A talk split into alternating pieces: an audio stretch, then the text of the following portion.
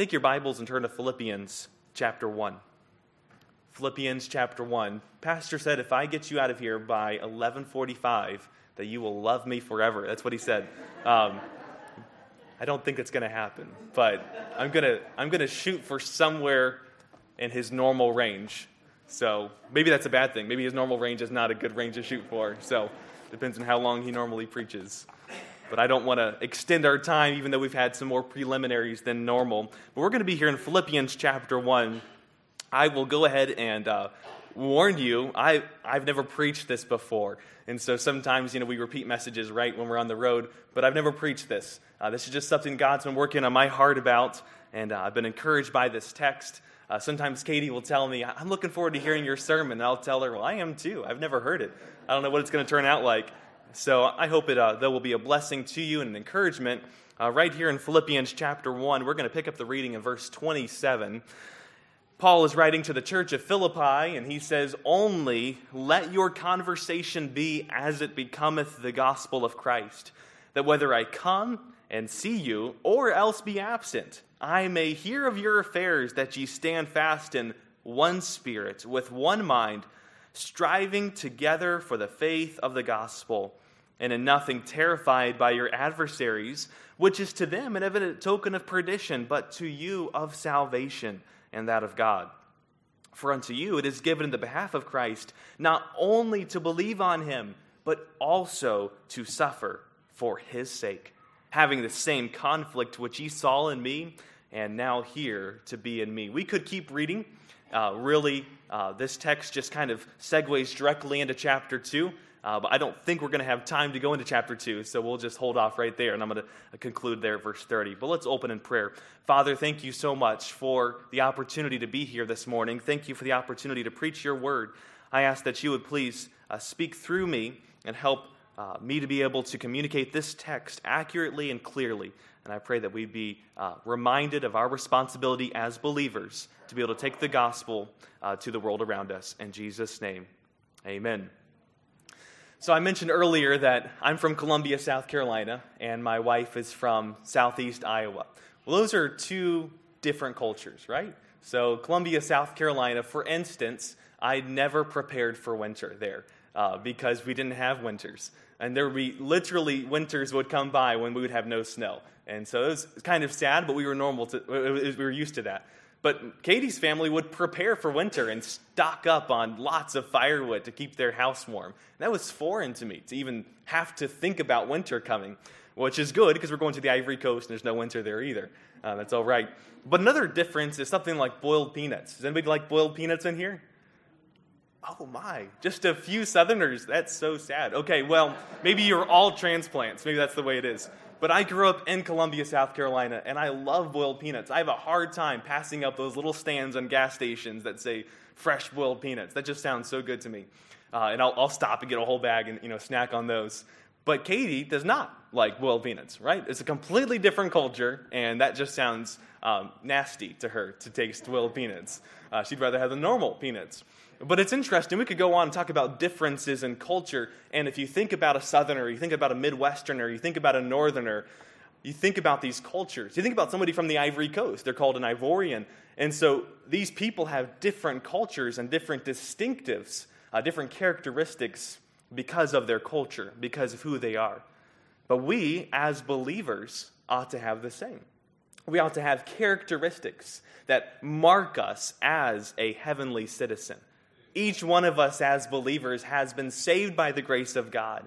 And because of that, our citizenship is not on this earth. But rather, Philippians 3 and verse 20, Paul says our conversation, what he means there is our citizenship is in heaven, from whence also we look for the Savior, the Lord Jesus Christ. Paul says that that is where our citizenship is, and that is where I should be. Verse 27 of Philippians 1, we already read this, but he says, Only let your conversation be as it becometh the gospel. It's a similar word to Philippians 3 and verse 20, uh, although it has slightly different meaning here. He's saying, You as believers ought to have a lifestyle, ought to have a behavior that is worthy of the gospel. He even uses it the phrase this way, uh, as far as the meaning of the word, he says, Your conversation it is to behave as a citizen. To behave as a citizen. And that would obviously be a citizen of heaven. So we as believers have been saved by the grace of God, and we ought to behave as a citizen. That is how our lifestyle ought to be. So that when somebody looks at us, they recognize certain characteristics that can be marked by one who is a heavenly citizen. Now, we're not, just for clarification, we're not saying that if you live a certain way, you're going to be saved. That's not what we're saying. We all know that we're saved by faith, uh, we're not saved by works.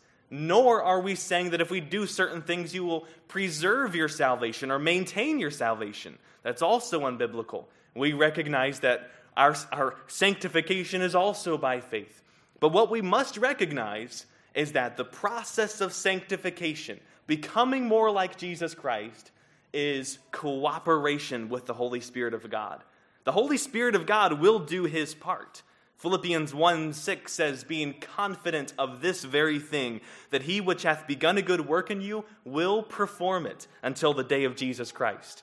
The Holy Spirit of God will do his part to sanctify us, but we have to cooperate. It's kind of like riding a tandem bike. If you're out of sync on a tandem bike, you're going to fall over. It's not going to work. I've tried that before I've fallen over when I didn't cooperate with the person that I was riding with. But it's similar for sanctification. You have to cooperate with the Holy Spirit. And so that's what we're talking about this morning. We're not talking about being saved or maintaining our salvation. We're simply talking about fellowship with Jesus Christ. And we, as believers, are heavenly citizens. We are. So, therefore, we ought to live like that. And there are certain characteristics that should mark a heavenly citizen.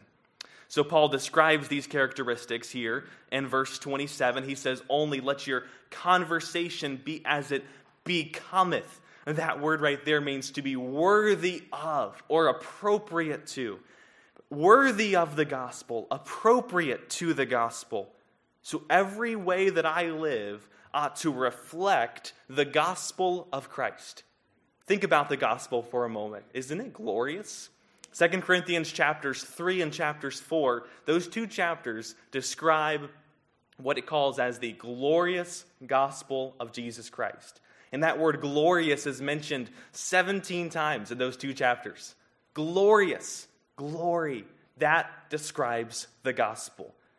But I'm afraid it doesn't really describe our lifestyle very often because we don't live in such a way as to reflect the glorious gospel that has saved us already.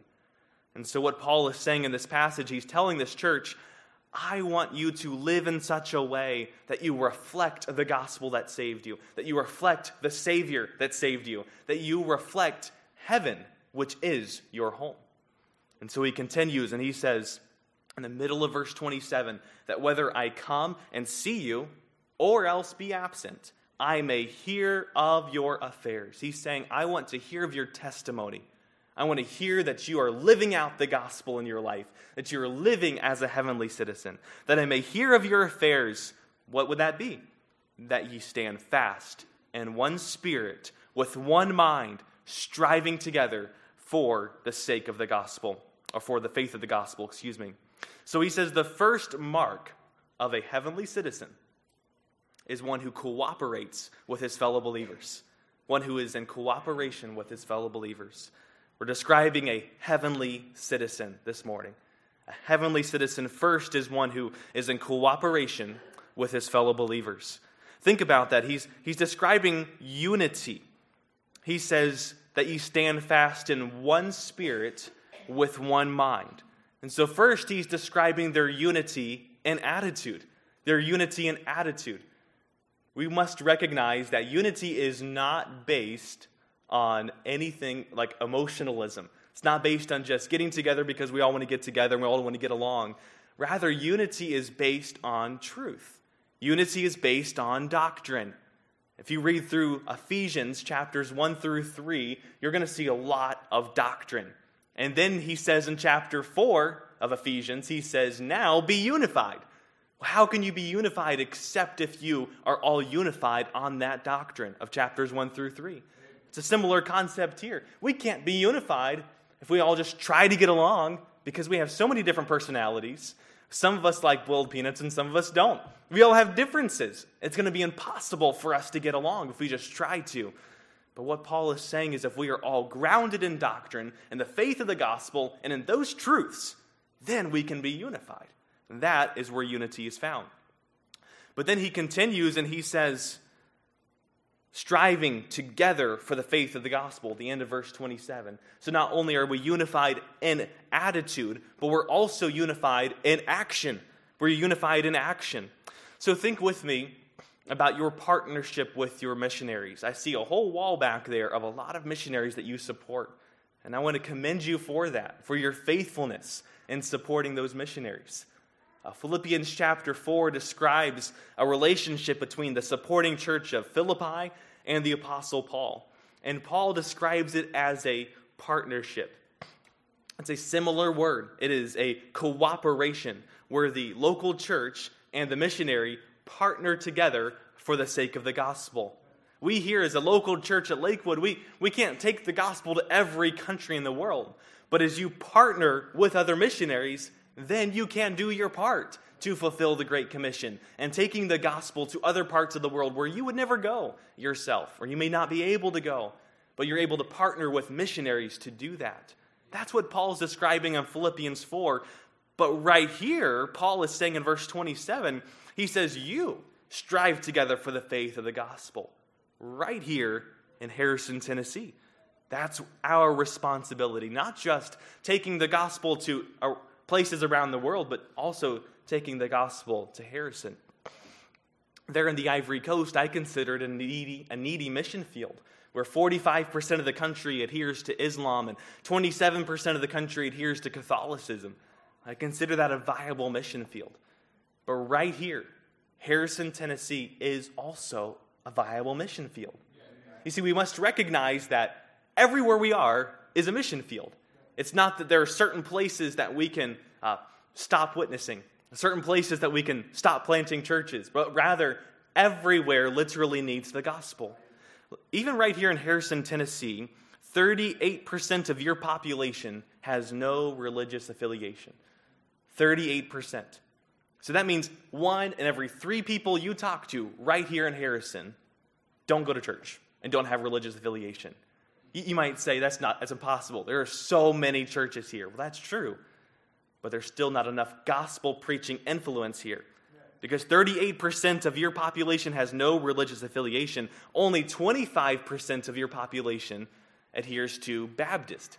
But we recognize that not all Baptists are saved. We've knocked on enough doors and talked to enough Baptists, and you ask them, How do you know you're going to heaven? And they say, Because I'm a Baptist, instead of because I'm a believer.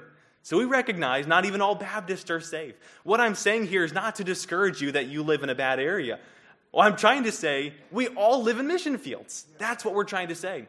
Whether we go to the Ivory Coast and we face maybe more Islam than you face here, or whatever the case may be, we all live in mission fields. And therefore, we must all be active in taking the gospel to those around us. Paul says a very powerful statement here striving together for the faith of the gospel. How do we do that?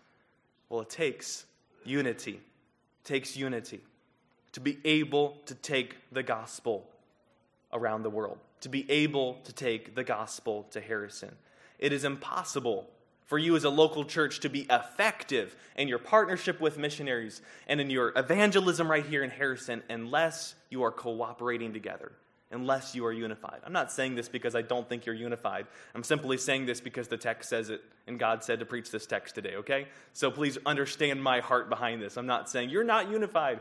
No, I'm just saying we can all work on this together. We can all be striving together for the faith of the gospel.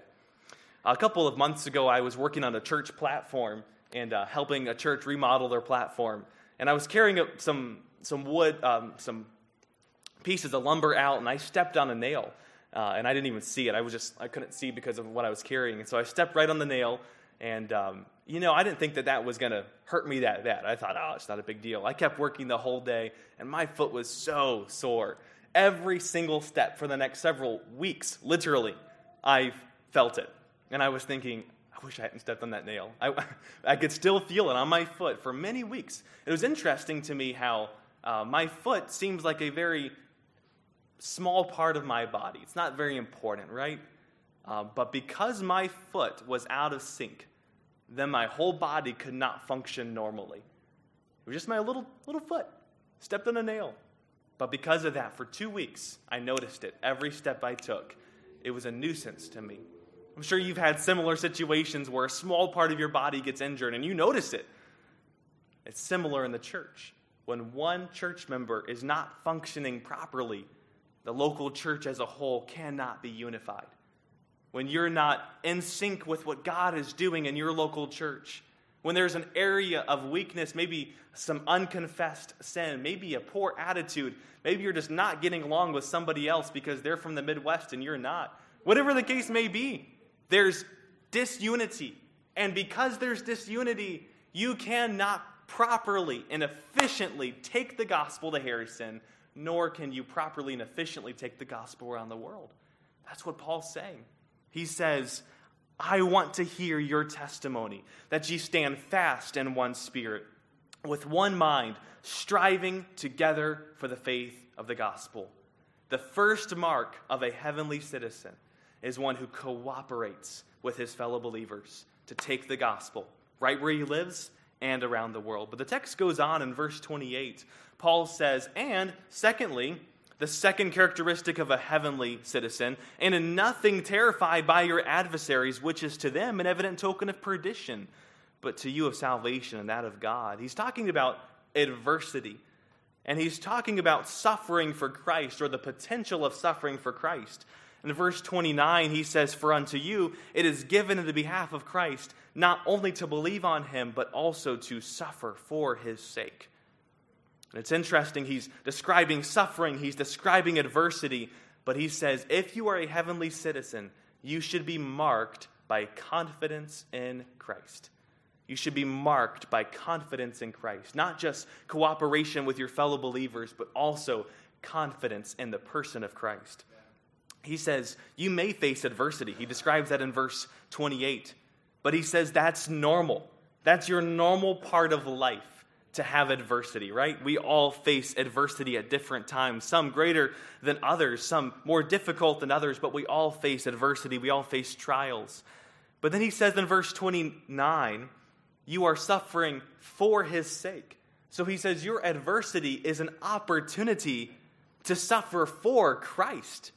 I think about Acts chapter 5 and verses 41 and 42, I believe it is, where the apostles were uh, persecuted for preaching the gospel, and they departed from the presence of the council, rejoicing that they were counted worthy to suffer shame for his name.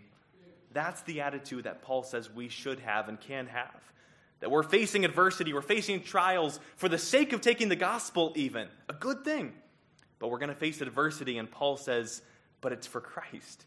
And so it's worth it. It's for the name of Christ. Because of what he's done for us, it just makes sense to be willing to do anything for Christ. He says hear in verse 29, it's for Christ. And then he even says in verse 30, having the same conflict which he saw in me, and now here to be in me. So he's saying, I've experienced something similar. Uh, your adversity is really a connection with fellow believers because we have all gone through similar circumstances and similar adversity, similar trials. But once again, it's all for the sake of the gospel and for the cause of Christ, and therefore it's worth it. But what he's trying to encourage these believers to do is to have confidence in Christ. In the midst of those difficult circumstances, continue to rejoice. Continue to have confidence in Christ. We read through the book of Philippians and we recognize that's Paul's theme joy in the person of Christ. Because of who he is and what he's done for us, it is possible to have joy no matter the difficulty. 1 Peter 2 and verse 21, uh, we are to follow in the steps of Christ. He's the one who suffered for us, and the pattern that he set and how he continued to have joy in the midst of suffering, we can follow that pattern. That's what Peter says there in 1 Peter 2, verse 21. Let's turn over to James chapter 1. James chapter 1. We're just going to conclude with this thought here. James chapter 1. I want us to be reminded of uh, just this thought of the, the difficulties we go through in life and how, despite those difficulties, we can continue to rejoice and have confidence in Christ. James 1 says, James, a servant of God and of the Lord Jesus Christ, to the 12 tribes which are scattered abroad, greeting. He starts with that word greeting just to remind them we can be joyful. That's actually the, the root word there, greeting, uh, comes from the same word where we translate our word joy. It's amazing. Verse 2 My brethren, count it all joy when you fall into diverse temptations, knowing this, that the trying of your faith worketh patience. But let patience have her perfect work, that ye may be perfect and entire, wanting nothing. If any of you lack wisdom, let him ask of God, which giveth to all men liberally, and abradeth not, and it shall be given him. But let him ask in faith, nothing wavering, for he that wavereth is like a wave of the sea, driven with the wind and tossed. Those few verses there in James 1 are reminding us that the difficulties that we go through, it's possible and it's necessary to continue to rejoice. How is it possible? My circumstance is not fun. I'm not enjoying it, right? All of us could say it's not fun to go through a trial. But what Paul and what Peter and what James are telling us, they're saying it is possible to rejoice when you know Christ. When you know Christ, you can have confidence in Him. He has already suffered for us, He has already sacrificed His life for us. And because of who He is and the comfort He offers us and the encouragement He offers us, as Pastor was preaching about on Sunday night, that uh, comfort, or Wednesday night, that comfort is available to us in the midst of those difficulties so that we can rejoice in difficulty and rejoice in adversity. Back to Philippians 1. We're just going to wrap this up. I said there's a lot that could be said in this passage, but I would encourage you to go read it this afternoon or tomorrow morning because there's a lot of encouragement here for us. What Paul is saying in verse 27 we are heavenly citizens. And heavenly citizens ought to be marked by certain circumstances, or excuse me, characteristics. The first characteristic is cooperation with our fellow believers. And when we do that, we can take the gospel around the world effectively, and we can take the gospel to Harrison effectively. The second uh, characteristic is also confidence in Christ. No matter the adversity, we can still have confidence in Christ because of who he is and what he's offered for us. Look at Philippians 3:20 and then we'll close. Philippians 3:20 for our conversation is in heaven, from whence also we look for the Savior, the Lord Jesus Christ. That word conversation, once again, means our citizenship. Our citizenship. Our lifestyle as believers ought to match that as a heavenly citizen. If somebody were to observe your life, would they say they look more like an American or more like a heavenly citizen? Which one? Which one is more important to us? We ought to fix our eyes on Christ. And yes, live our life here as an American. Yes, vote. Yes, be involved. But ultimately, our heavenly citizenship trumps everything else on this earth. No pun intended there. It's amazing to think about that and our heavenly citizenship and, and how that is where our eyes ought to be. It's, it's incredible what Paul is saying, and when that's our perspective, that changes everything. I was reading about a, uh, a missionary couple this missionary couple was in Africa. I'm not sure which country, uh, but it was back in the early 1900s, right after Teddy Roosevelt was president. And so they were retiring from the mission field, and this is a time when they were still uh, coming across on, on boats. They weren't necessarily taking airplanes yet at this time. And so they were coming home, retiring from the mission field, and coming into New York Harbor, and they were getting ready to uh, hopefully be welcomed home from their years of service there on the mission field. What they didn't know was that Teddy Roosevelt was also on that boat. And uh, he was uh, just completing a, a, time of hunting and expeditions there in Africa. Uh, but once they got to New York Harbor, they saw this huge crowd of people that was there to, to welcome the passengers. And they were thinking, wow, we've spent our whole life there in Africa, and this whole crowd is here to welcome us home. And what they didn't realize, they were all there for Teddy Roosevelt, and none of them were there for them. The whole crowd dispersed, and there was no one there to welcome them home. And the husband, having spent his whole life there, was discouraged. And he was thinking, we spent 30 years there or more in Africa, and nobody is here to welcome us home. And his wife turned to him and she said, Honey, we're not home yet. We're not home yet.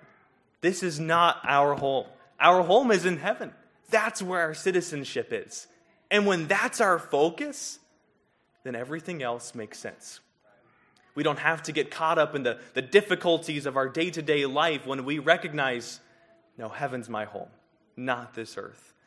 And so, what Paul is trying to encourage the church here in Philippi, and he's trying to encourage us right here at Lakewood, he's trying to say, we are heavenly citizens if we've placed our faith in Christ. And therefore, we ought to live like that. We ought to be cooperating with our fellow believers, trying to help everyone hear the gospel so they too can have heaven as their home. And no matter the difficulties we go through, keep our confidence in Christ. We can have joy no matter the circumstances because we are heavenly citizens. Let's bow our heads in prayer, close our eyes. Pastor's going to come in just a moment, but I want to ask just a couple of questions before we do so. If you're here and you're not a heavenly citizen, you're not sure if you've ever been born again, you can do that this morning. And you can leave here knowing that heaven is your home. The way you do that is by recognizing you are a sinner and your sin deserves death as its punishment but also recognizing that Jesus Christ came to this earth 2,000 years ago and he died for you. And if you place your faith in Jesus Christ this morning, you can be saved and you can have heaven as your home. That's just a snapshot of the gospel. There's much more we could explain to you to help you understand those truths. And if you're here this morning and you're interested in that, then please respond this morning and come talk to Pastor, come talk to me. We'd love to be able to help you understand that. But if you're here this morning as a believer, is there an area in your life that needs to be changed or confessed so that you can be more in unity with your local church as you take the gospel to Harrison and as you partner with missionaries around the world? And then, secondly, have you been growing discouraged, growing weary because of the adversity? Put your eyes on Christ this morning and have confidence in Christ alone because He is our source of strength and He provides the joy we need to continue on taking the gospel around us.